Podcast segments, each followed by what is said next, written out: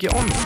Top Regiosport. Regiosport. Resultat, News und Geschichten von Teams und Sportlern aus der Region.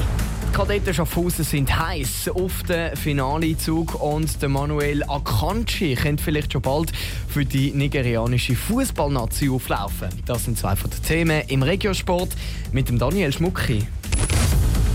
Die Handballer von der Kadetten Schaffhausen könnten sich schon heute Abend das Finalticket sichern.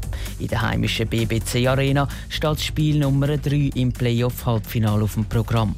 Im ersten Spiel gegen Wackertun haben die Kadetten noch ohne grosse Probleme gewonnen. Im zweiten Spiel am Ostermäntig war es dagegen denkbar knapp. Gewesen.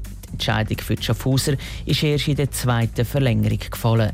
Trotz langem und hartem Match sagen sie unterdessen wieder topfit, sagt Luca Maros von der Kadetten Schaffhausen. Wir haben am nächsten Tag gerade frei gehabt, wir können erholen, ein bisschen den Kopf lüften und dann haben wir am Mittwoch ein leichtes Training gehabt und nochmal ein Abschlusstraining und ich würde sagen, ja, sind alle wieder fit. Auch heute Abend im Einsatz steht Pfadi Winterthur. Mit dem Heimsieg gegen Kriens Luzern könnten die Winterthurer in der Serie mit 2 zu 1 in Führung gehen.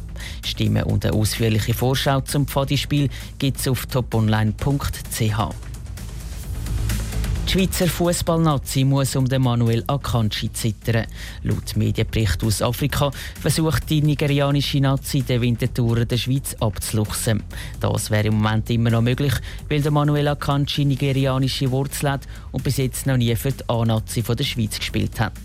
Im Blick sagt der Wintertourer aber, dass er sich erst mit dem Thema befasst, wenn er ein konkretes Aufgebot von der Schweiz oder von Nigeria überkommt. Für den Ex-Verein von Manuel Akanji, der FC Winterthur, steht morgen Abend ein wichtiges Auswärtsspiel auf dem Programm. Der Challenge-Ligist muss zum Tabellendritten Servet auf Genf reisen. Trotz dieser schwierigen Aufgabe ist der FCW-Captain Patrick Schuler überzeugt, dass sie Servet packen können. In den letzten paar Spielen, wo wir positive Erlebnisse können sammeln, das war sehr wichtig für uns.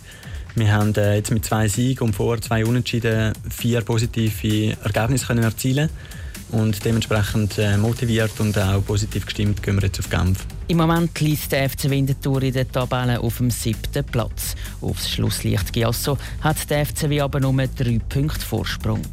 Top Regiosport, auch als Podcast. Mehr Informationen gibt's auf toponline.ch.